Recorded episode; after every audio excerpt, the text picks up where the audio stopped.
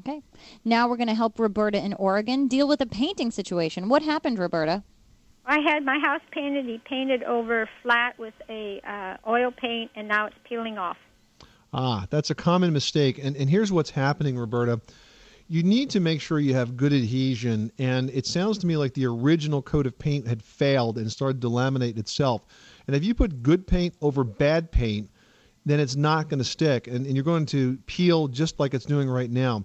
The missing step was primer. Whenever you're going to paint over an old uh, an old house paint situation where the paint's starting to fade and probably chalk a little bit, um, you really need to prime it first because the primer is specially designed to bond with the old surface and to really absorb it and create the new surface that's very adhesive for the top layer of paint.